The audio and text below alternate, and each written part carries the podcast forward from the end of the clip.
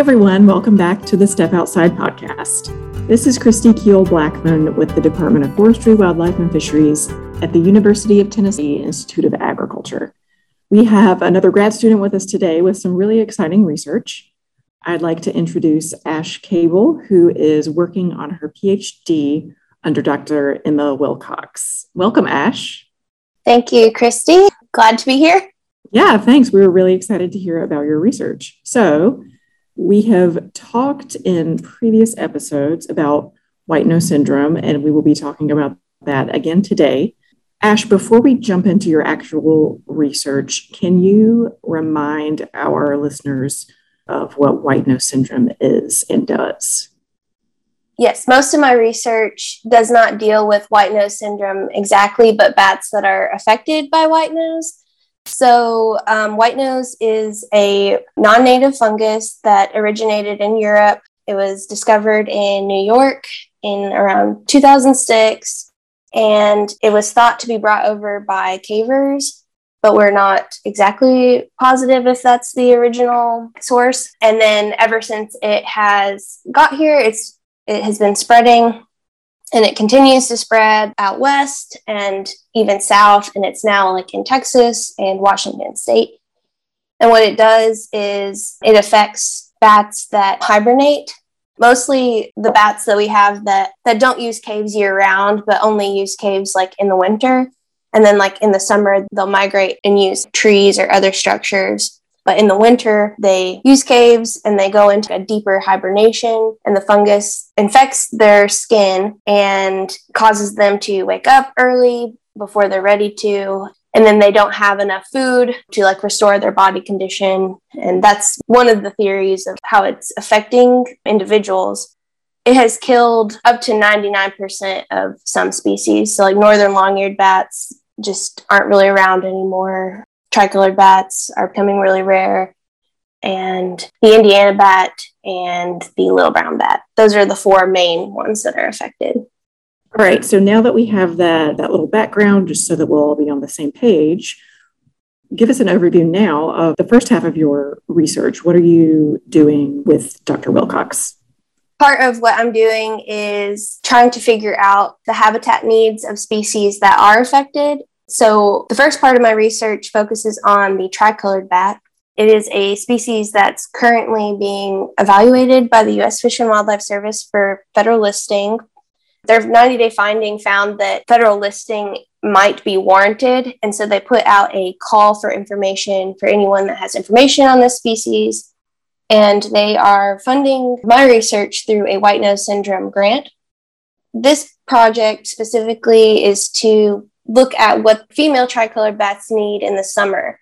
So this is the time period that they've come out of hibernation, they've migrated to their summering areas, and they are looking for roost trees, and they are becoming pregnant and reproducing.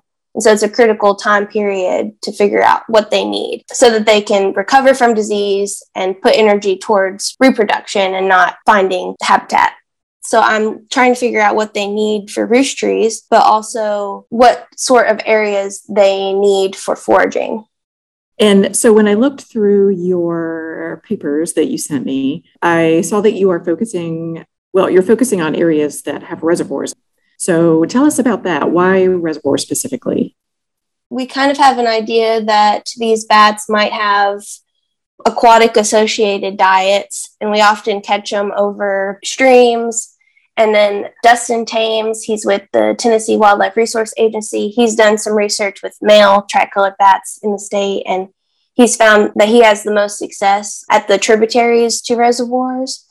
His male bats were actually foraging over those large bodies of water. We kind of figured after talking to him and getting data from the state of where people have caught them in the past, those would be our best areas to focus on. And so you're going to be tracking these bats. How's that going to work? So what I do is I go mist net on these streams or trail corridors. And a mist net is just a capture method.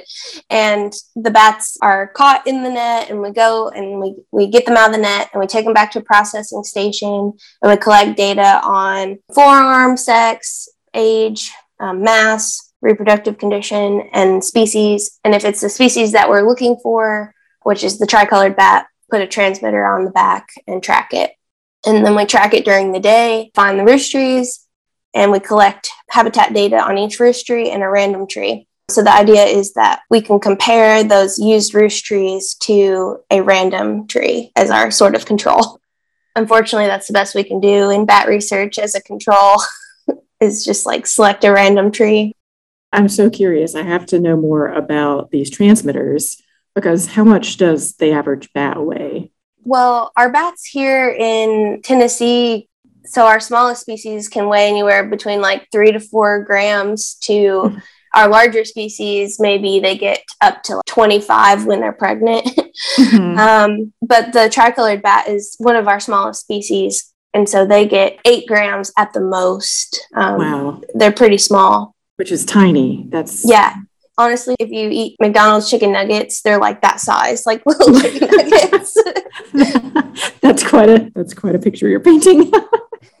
um, okay, if we're talking about this teeny tiny chicken nugget-sized animal, what? How much does the transmitter weigh, and how does the transmitter affect the everyday livelihood of the bat? Yeah, the transmitter weighs zero point two seven grams. It's it's the lightest weighing transmitter on the market for any wildlife tracking. When we apply transmitters to the bats, we make sure that it is between five to seven percent of the body weight. And that's just a general kind of rule for any sort of wildlife research. We don't want them to be negatively affected by the transmitter. And they don't seem to be. They still forage pretty long distances. The longest distance I have for tricolored bats going right now is almost ten kilometers. Wow. Uh, yeah. Is that a longer distance than average? Uh, that one was kind of, it went a little bit more than the others did. The others kind of stayed around like two kilometers. Okay. So that bat went a really long way. It did. Yes. And that's also one of the challenges of bat research. And why we don't know so much about, about tricolored bats, because we've only recently had technology small enough to be able to track tricolored bats. Mm-hmm. Yeah. Also, are you wearing a bat t-shirt right now? Yeah. Excellent. Our listeners can't and, see this, but Ash is wearing and, a really fantastic bat t-shirt. She also has a bat coffee mug. So she's all yes. in. So after you attach the transmitters and you collect your data, hopefully you get all the data you need. What happens at that point? At that point, I have to analyze the data and figure out if there are any patterns. When I did my roost tree analysis um, recently, I found that they are selecting roost trees that have more canopy volume than random trees. And that's really the only pattern I found at the tree level. And why do you they, think that is? Do you have a hypothesis? Yeah, I think they're more of a generalist species than some of our other bats. They're roosting in live trees, in dead leaf clumps mostly, although I did find one in like a clump of poison ivy vine, but mostly in like dead trees that are hanging off of live trees. They seem to be selecting trees based on the structure. So like the presence of dead leaf clumps hanging off of a live tree with a large canopy volume. Interesting. Okay. And so once you analyze your data, what sort of recommendations are you planning to make, or how will your research affect the management of uh, these bats? Yeah, so the idea is to be able to, you know, provide recommendations to U S Fish and Wildlife Service. So like if this species is listed and they have to make a species recovery plan, what does habitat even look like for the species? And how can we mitigate impacts? So if someone needs to cut down trees in a plot of land for whatever reason, if they're building a Walmart or a pipeline, or if it's just, you know, foresters that just want to manage for endangered species, to be able to provide some metrics of like what makes a good roost tree. And if a tree falls in that category, maybe don't cut it during the maternity season. So like when the bats are using the tree to have babies. that's the idea behind the roost selection study. Okay. So this would tie in with generally protecting their habitat for these species that are already threatened by white-nose syndrome. That's yes, the idea? It is. Protecting them so that they have a space to recover from the disease and reproduce. Because these bats, they have one to two pups per year. So they have a really low reproductive output. So if the adult does not survive the summer, it does not replace itself in the population. And that's part of why populations aren't doing so well. Okay, yeah. Even though I've been doing this, this study for three years, I only have a sample size of six bats. And so we're going to be doing it again next summer and focusing on some more areas that we've caught them in the past and just maybe hopefully increase our sample size. Mm-hmm. But that is also like one of the challenges of this project is these bats, they're not very abundant on the landscape anymore. And so it just makes my research kind of hard. And right. That's my only caveat is the sample size is kind of low at this point. So. Okay. You are also doing another research project and you're looking at contaminant exposure. Tell us more about that. This is really interesting. This project kind of stemmed off of the tricolored bat foraging project. The areas that we are focusing on for tricolored bats are around those reservoirs. And we also have heard that microplastics might be like a contamination issue, like in the Tennessee River and other parts of the world. And then another contaminant that is also still kind of an issue is mercury. It is also an issue like around these reservoir systems. So in just thinking about if the bats are foraging in those areas, are they exposed to contaminants that might affect their body condition? How exactly would the microplastics and the mercury affect the body condition of bats? Mercury has a lot of health impacts to wildlife, and a lot of the health impacts relate to immune system response and fat content and the ability to retain a healthy body condition. And microplastics, we don't really know exactly like how they would affect bats, but they might either like block the digestive tract or they might have effects on metabolic rate, which there has been effects documented in lobsters. How are you actually going to collect that information? What's the process there? For the contaminant project, we have two sorts of parts. And the first part is when we're mistnetting bats already for the tricolored bat research project, we are collecting samples. Um, we're collecting fur samples and guano samples from every bat of every species that we capture. And the idea is we're going to look at diet in those bats with the guano. So we're going to do an eDNA analysis and figure out what sorts of insects they are eating. And then we are also going to use the guano and look to see if microplastics show up in the guano. And we are using the fur from that bat to look at mercury concentration. And we're working with Oak Ridge National Lab to do the mercury analysis too. So that's kind of exciting too, like getting to collaborate with them. But the idea is first, we're trying to figure out what they're eating. And then we're trying to figure out if there's a link between what they're eating and microplastic exposure or mercury exposure. And then if there is, then that gives us a good idea of whether or not they are exposed. And if they are exposed, it gives us an idea of if diet is the way that they are exposed. What I found really fascinating, I did not realize that microplastics can carry over from mosquito larvae to the adult. Yeah, I learned about this study in my environmental toxicology class. And I was really scared. Yeah, that's terrifying because it's affecting so many different food webs all over the world. And and I don't really know if we know if this is happening in a natural environment yet, but that study, they had it in the lab where they like fed the mosquito larvae tiny plastic particles and they saw them. When they metamorphosed to adults, um, they retained those particles.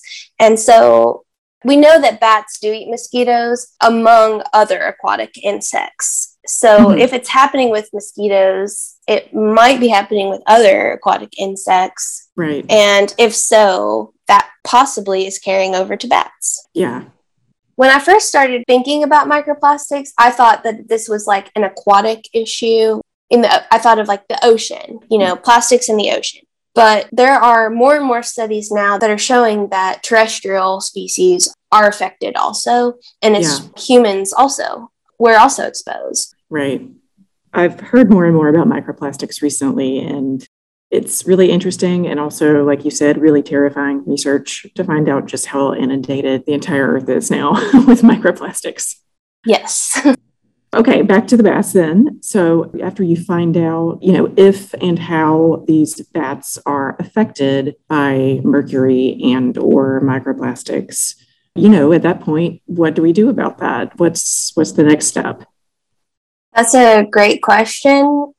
This study, you know, we're we're trying to see if they are exposed and how. The next next step would be, if they are exposed, does this have an effect? Because in toxicology, you can be exposed to things at small concentrations and maybe it doesn't affect you. The next thing would be trying to design a study that sees if they're actually affecting body condition or immune system response, things like that, that might affect their ability to survive white-nose. So future grad students that will come after you will be working on this same project, the continuation of the project. Yeah, hopefully it will live on. And then I'm not really sure what to do after that.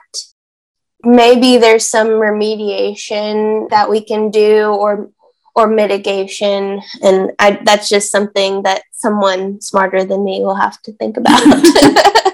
Sure. So what can the average person do to help protect bats? Well, the question that people always ask me is if they should put up a bat house. And I will never say no to that question. Providing bat houses does provide a space for some species, although there are other species that won't use them, like the one I'm studying. Okay, so before we hop off and say goodbye to everyone, what do you hope to find from your research that can help you make recommendations? I hope that I'll be able to get enough of a sample size to be able to tease out some of these patterns of what the species needs. And if my information is useful for a recovery plan, I think I will be fulfilled. Yeah, sure. Awesome. That would be the ideal situation. All right. Well, Ash, thanks so much for joining us. We appreciate your time. We're really excited to see how everything turns out, and hopefully we can get an update from you on your findings at some point. Yes. Thanks for having me. And thank you to all of our listeners. We appreciate you joining us. Please tune in next month when we will speak to another one of our grad students. Thanks.